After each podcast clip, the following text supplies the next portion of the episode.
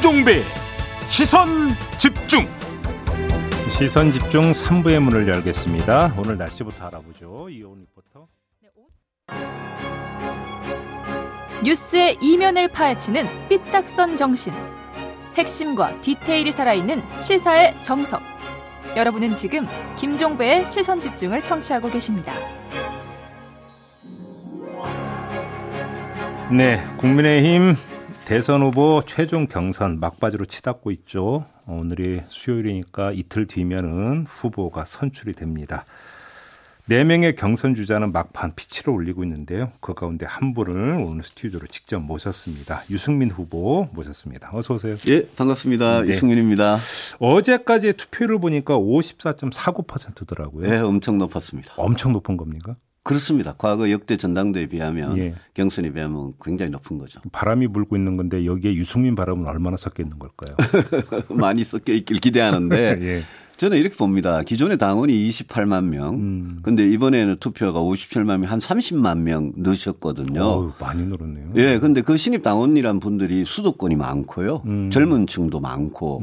제가 보기에는 조금 중도 보수 성향의 분도 많고. 음. 그래서 이분들은 또 자발적으로 자기가 그냥 입당하신 분들이거든요. 음. 그래서 이분들한테는 뭐 소위 말하는 옛날에 당협위원장들이 오더를 내려서 투표를 누굴 찍어라 이런 오더가 제가 보기에는 안 먹히는 음. 소신 투표를 할 가능성이 상당히 있는 분들이라서 음. 저는 그분들 투표율이 굉장히 높은 것 같고 예. 오늘 내일 ARS 투표하면 뭐 한 10%나 이렇게 가까이 오를 수도 있다. 음. 근데 하여튼 이번에는 30만 명의 신입 당원 이분들의 마음이 중요한 것 같고 저는 그분들한테 기대를 하고 있습니다. 제가 수도권 중도층 젊은층 늘 강조를 했는데 당 일각에서는 이런 이야기도 있던데요. 그러니까 이제 그 최소한 지난 9월에 입당했던 신입 당원들 같은 경우는 네. 자발적 입당보다는 캠프에서 조직 동원하는 경우도 상당히 많이 있다. 그런 부분도 있을 겁니다. 예. 그런데 우리가 선거를 해보면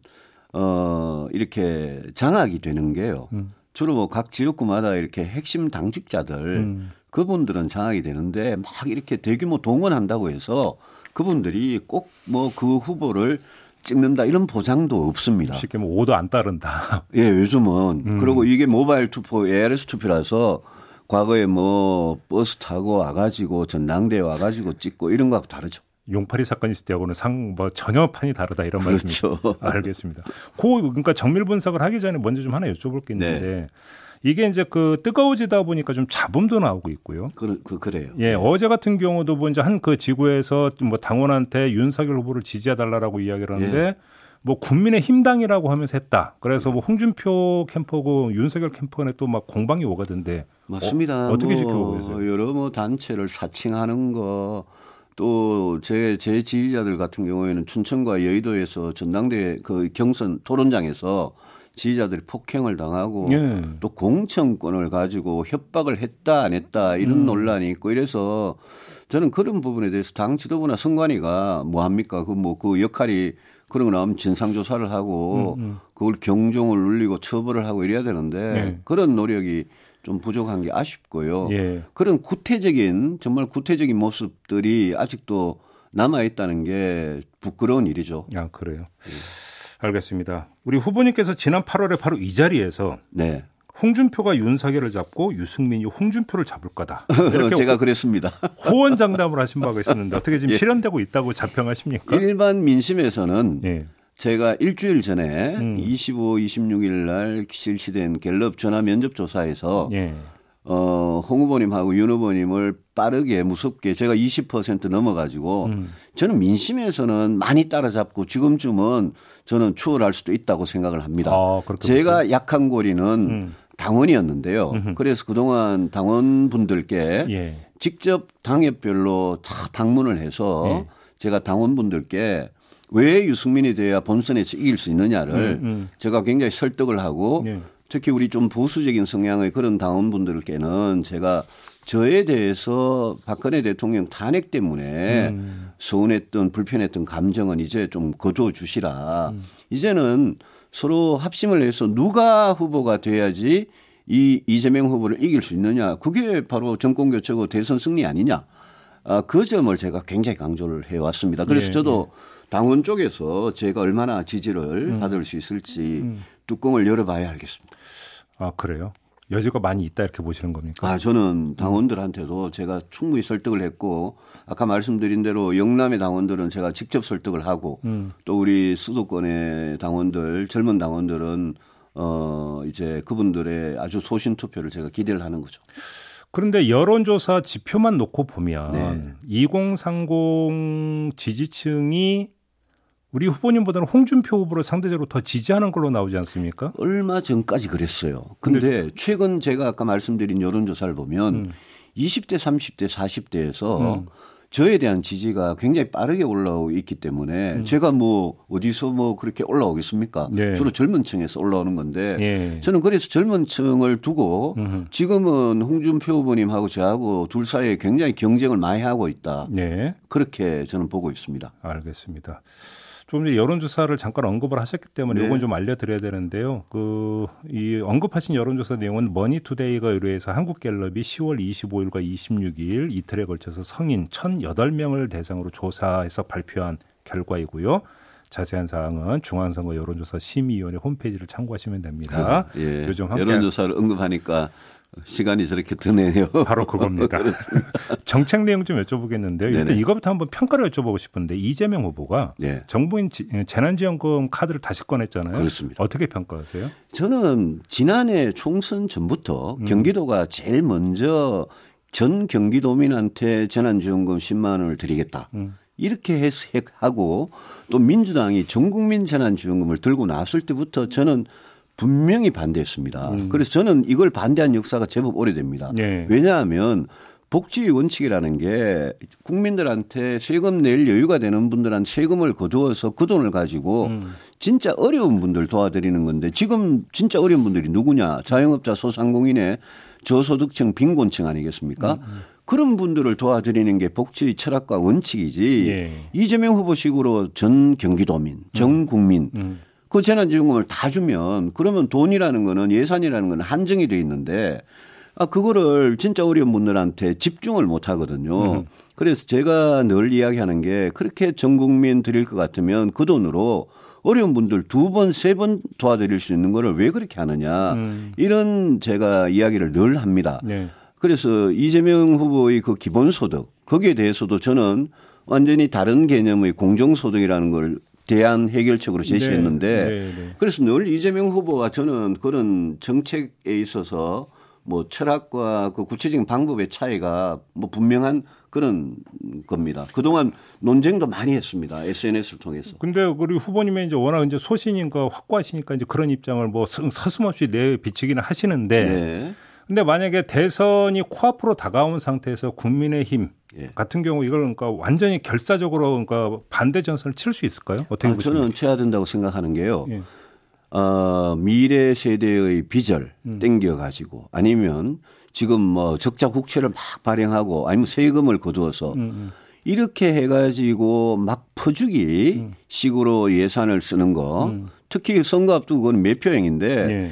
그런 경쟁에서는 저는 보수 정당인 국민의힘은 절대 민주당을 따라갈 수가 없다고 생각합니다. 그래서 저는 거기에서 경쟁해서는 안 된다. 아. 오히려 국민을 상대로 저 정책이 이재명 후보의 저 정책이 얼마나 앞으로 대한민국을 망가뜨릴 건지를 오히려 설득을 하고 예. 그래서 국민들 다수가 자각을 해서 아 저런 식으로 하면 정말 미래가 정말 위험해지겠구나 당장이야 돈을 몇 푼 받겠지만 그런 생각을 들도록 해서 오히려 선택하는 게 그게 우리 당이 할 일이라고 생각합니다. 아무튼 그러면 이번 그 카드는 역시 표퓰리즘이다 이렇게 보시는 겁니까? 표퓰리즘이고 표퓰리즘이기 때문에 매표 행위고 저는 그걸 국민의 세금을 가지고 선거 앞두고 그래 서는 건 굉장히 나쁜 죄라고 생각합니다. 알겠습니다. 또 하나 여쭤볼게요. 그 여성가족부를 양성평등부로 바꿔야 된다고 주장하신 바가 있죠. 저는 양성평등위원회요. 위원회. 부도 아니고 여기에다가 네. 그 어제 페이스북에 어떤 말씀을 하셨냐면 배우 김선호 씨 관련 그 이야기가 있었던 적이 있는데 했습니다. 모든 남성을 잠재적 가해자로 보는 생각이 사라져야 한다 이런 주장을 하셨습니다. 어떤 그렇습니다. 어떤 취지의 말씀이세요? 아니 우리가 성범죄 사건에 대해서 저는 그게 뭐 사회에서 직장에서 군에서 일어난 모든 성범죄 사건에 대해서는 엄격하게 처벌해야 한다고 생각하지만 음. 모든 남성을 잠재적 가해자로 보는 그런 시각은 또 사라져야 한다고 생각하고 예. 남성들 중에 억울하게 당하는 경우도 있지 않겠습니까? 무 그게 무고죠, 무고. 음. 그래서 저는 성범죄를 엄하게 처벌하는 그거는 당연한 거죠. 네. 왜냐하면 성범죄라는 게 한 사람의 인생을 얼마나 망가뜨립니까? 음. 그와 똑같 똑같은 이유로 음.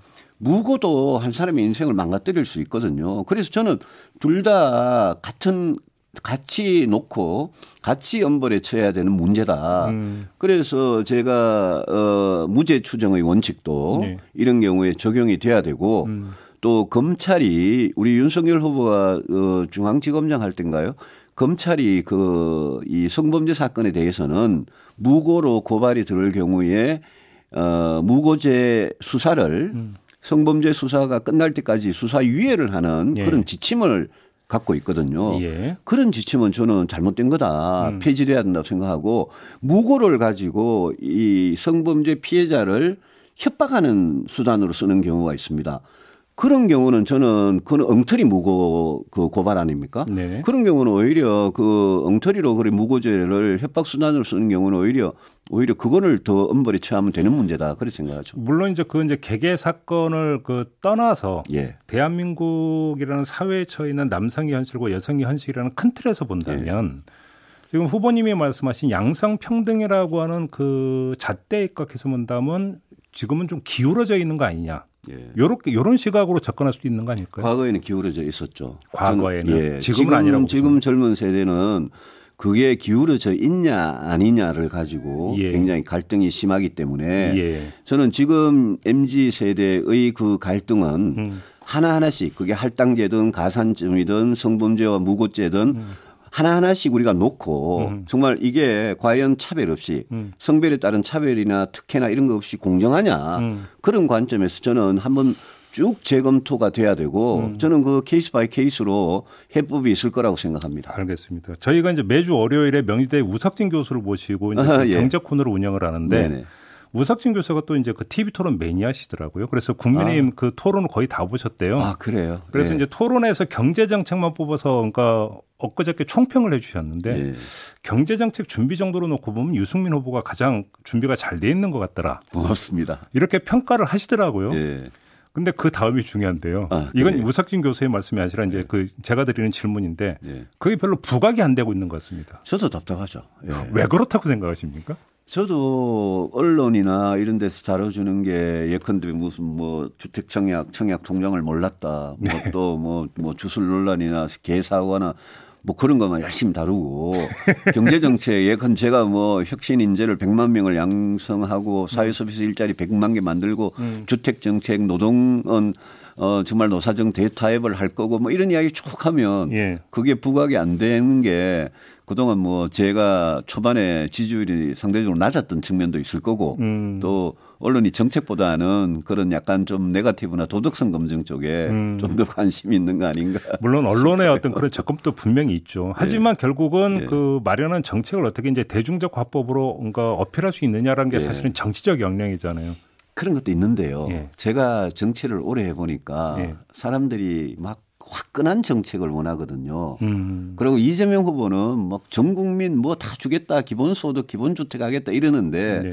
제가 이재명 후보 정책을 보고 늘 비판하는 게 아, 의사들이 우리 설탕 많이 먹으면 독이잖아요. 네.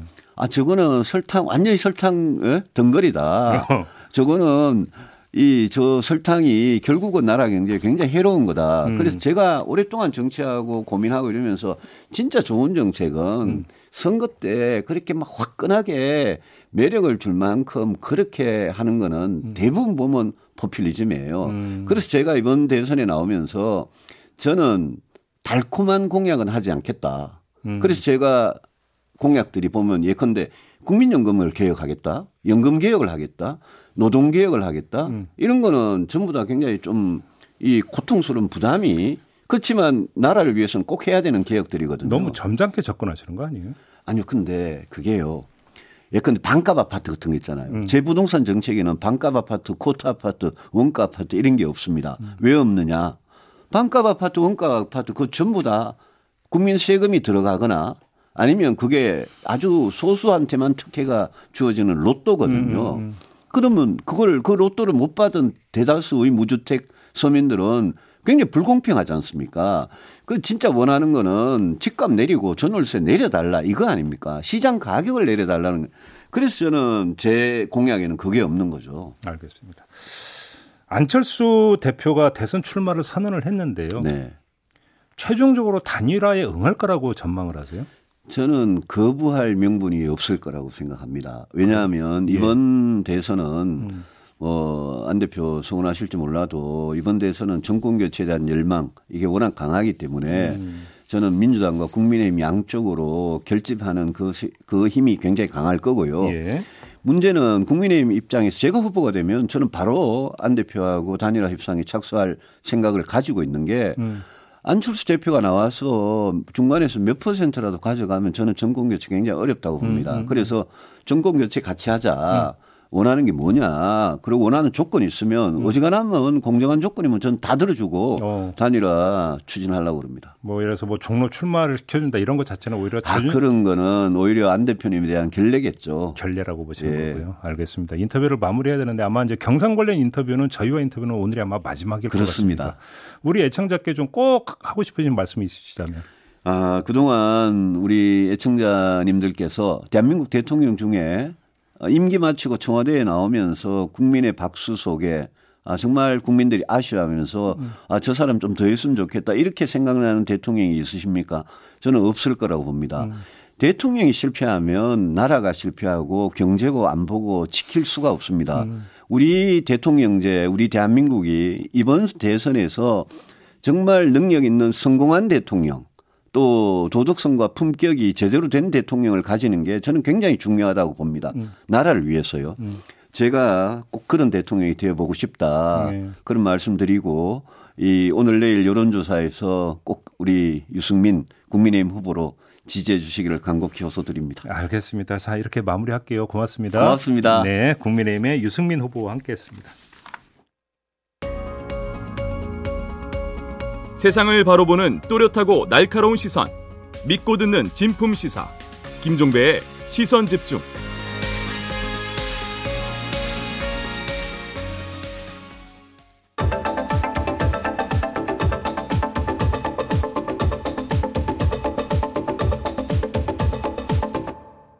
네, 비컨 뉴스 진행하겠습니다. 헬마우스 임경빈 작가 모셨습니다. 어서 오세요. 안녕하세요.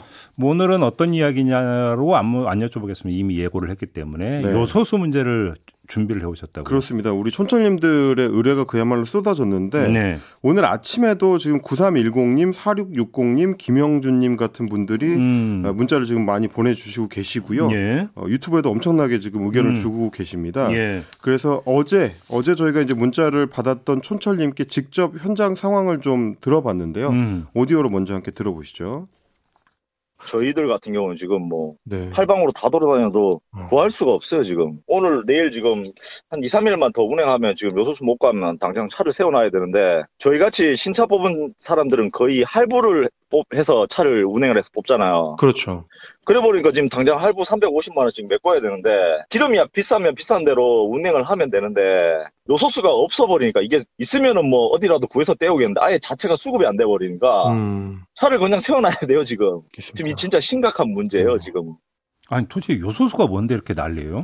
어, 이게 이제 요소수라는 거는 경유 차량을 사용을 할 때 배출가스를 줄여주는 액체인데요. 미세먼지의 주범 중에 하나가 이제 질소산화물인데 음, 음, 그렇죠. 여기에 이제 요소수를 분사를 하면 질소하고 물로 분해를 시키는 역할을 합니다. 오. 그래서 이게 2015년에 유럽에서 배출가스 규제인 유로 6를 새로 도입을 할때 음. 그 요소수를 분사시켜주는 SCR이라는 저감 장치를 어, 디젤 차량에는 반드시 부착하도록 의무화가 됐습니다. 어허. 그래서 이 SCR이 부착된 차량 같은 경우는 요소수가 충분히 공급이 되지 않으면은 어, 차량의 출력을 제한하거나 어떤 경우에는 아예 시동이 걸리지 않도록 장치가 되어 있습니다. 오. 이거를 이제 운전자가 마음대로 조작할 수도 없고 예. 조작하면은 불법이 되는데요. 예. 현재 등록되어 있는 그 화물차가 200, 아, 362만 대인데 음. 그 중에 171만 대 정도, 뭐 보도에 따라서는 210만 대 정도가 SCR을 장착한 걸로 추정이 됩니다. 음. 그러니까 만약에 요소수 공급이 끊기게 되면 그야말로 각 산업 분야에서 엄청난 물류 대란이 예상이 되는 우려가 되는 상황인 거죠. 근데 요소수 물량이 왜 이렇게 딸리는 거예요? 지금 이게 예상되는 걸로는 이제 결국엔 중국 문제일 것 같은데요. 음. 요소수라는 게 국내 석유화학 업체들이 원료인 요소를 수입을 해가지고 음. 증류수에다가 섞어서 만들어냅니다. 근데 요소는 보통 이제 석탄이나 천연가스에서 뽑아 올리는데 아. 에, 국내에는 이거를 직접 만드는 공장이 지금 없어진 상태고 음. 거의 전량을 수입에 의존하고 있습니다. 그 중에서도 이제 중국 의존도가 높습니다. 예. 어, 한국무역협회 자료에 따르면 올해 1월부터 9월까지 수입 물량의 80% 이상을 중국산이 차지하고 있는 상황인데. 예. 어, 최근 중국 같은 경우도 호주산 석탄의 수입이 금지되면서 석탄 발전이 급격하게 줄어들었고 아 여파가 여기서 나오는 거군요. 그렇습니다. 이래서 예. 이제 요소 생산량 자체가 줄어들었습니다. 그러다 음, 보니까 음. 자기들 쓸 거를 먼저 확보하기 위해서 지난달 15일부터 요소 수출을 전면 금지를 해버렸습니다. 그러니까 원재료 수입이 안 되니까 생산도 막히는 상황인 건데 음. 현장에서는 더구나 이제 이 사재기 현상까지 겹치면서 음. 그야말로 대란이 벌어지고 있습니다. 원래 10리터짜리 한 통에 한 8,000원에서 만 원 정도 하던 게 네. 지금은 15,000원에서 16,000원까지 뛰었고 그나마도 지금 구할 수가 없는 형국이고요. 어유 4512님은 주유소에서 5만 원 주고 하나 구했다고 하고 9830님은 네. 그 중고마켓에서 세 통에 16만 5천 원 주고 샀다고 지금. 예, 제가 어제 통화한 분 같은 경우도 3일 동안 4통 겨우 구했는데 10만 원을 썼다고 허. 하니까. 근데 아무튼 한 통 그 넣으면 얼마나 쓰는데요? 보통 이제 대형 화물차는 10리터 한 통 넣으면 300에서 400km 정도 운행을 한다고 합니다. 그럼 한 번 배송을 뛰면 끝나는 거죠. 그렇네요. 네. 음. 그죠. 어제 통화한 분도 한 달에 한 25통에서 30통 정도를 써야 되는데, 음. 그러니까 하루, 하루나 이틀 정도에 한 번씩 채워줘야 되는 겁니다. 아니, 그러면 지금 이거 대책 세워야 되는데 어떻게 해야 되는 거예요? 어, 지금 이제 이호근 대덕대 자동차학과 교수 같은 분이 전문가인데 어제 음. 제가 통화를 해봤습니다. 예. 이게 뭐 하이테크 산업은 아니지만 음. 생산 설비를 갑자기 늘릴 수가 없으니까 음. 굉장히 좀 그 설비 늘리는 건 현실성이 없고 그래서 극단적인 처방도 이제는 좀 고민을 해야 되지 않느냐라는 조언을 했습니다. 예. 어떤 조언인지 직접 한번 들어보겠습니다. 일부 제작사의 프로그램 수정을 통해서라도 요소수 부족 시의 경고 등이 좀 적게 뜨게 한다라든지 아니면 프로그램 음. 튜닝을 통해 가지고 소프트웨어 업데이트를 해서 실제 요소수 사용량을 극소화시키면서 사용 기간을 두 배나 세 배로 늘릴 수 있는 방법도 많이 있거든요. 어. 그러한 어떤 특단의 조치를 환경부에서는 좀 주도적으로 검토해야 되지 않을까 이렇게 보고 있습니다. 그러니까 어, 배출가스 기준을 일시적으로 완화시켜 가지고 음. 차량에 달린 SCR 프로그램을 이제 조작하는 이런 것까지도 고민해야 된다는 걱정입니다. 그런데 그럼 관련 부처는 대책을 세우고 있는 거예요? 어제 제가 이제 핵심 부처인 환경부 담당 부서에 이제 사무실로 전화를 해봤는데 예. 계속 뭐 대책 회의를 해서 이제 통화는 좀 못 해봤고요. 음. 관련 부처인 건설교통부의 담당자하고 전화를 해봤더니 요소수 수급 상황을 점검을 해서 최대한 빨리 들여오는 게 일단 1차적인 목표라고 합니다. 예. 어제 국무조정실 주관으로 이제 긴급 회의도 열렸는데 음, 음. 오죽했으면 산업용 요소를 차량용으로 전환을 해가지고 급한 대로 쓰겠다 이런 방안까지도 지금 검토를 하고 있는 어, 형국이고 어쨌든 최대한 좀 빠른 조치가 지금 이루어져야 될 그런 상황입니다. 말 그대로 비상 계획에 가동해야 되는 상황이다. 그렇습니다. 이 점을 좀 전해드리면서 마무리를 해야 될 것 같습니다. 수고하셨어요. 감사합니다. 헬마우스 임경빈 작가였습니다. 네, 김종배의 시선 집중 본방 마무리하고요. 저는 유튜브에서 사법 논담으로 이어가도록 하겠습니다. 고맙습니다.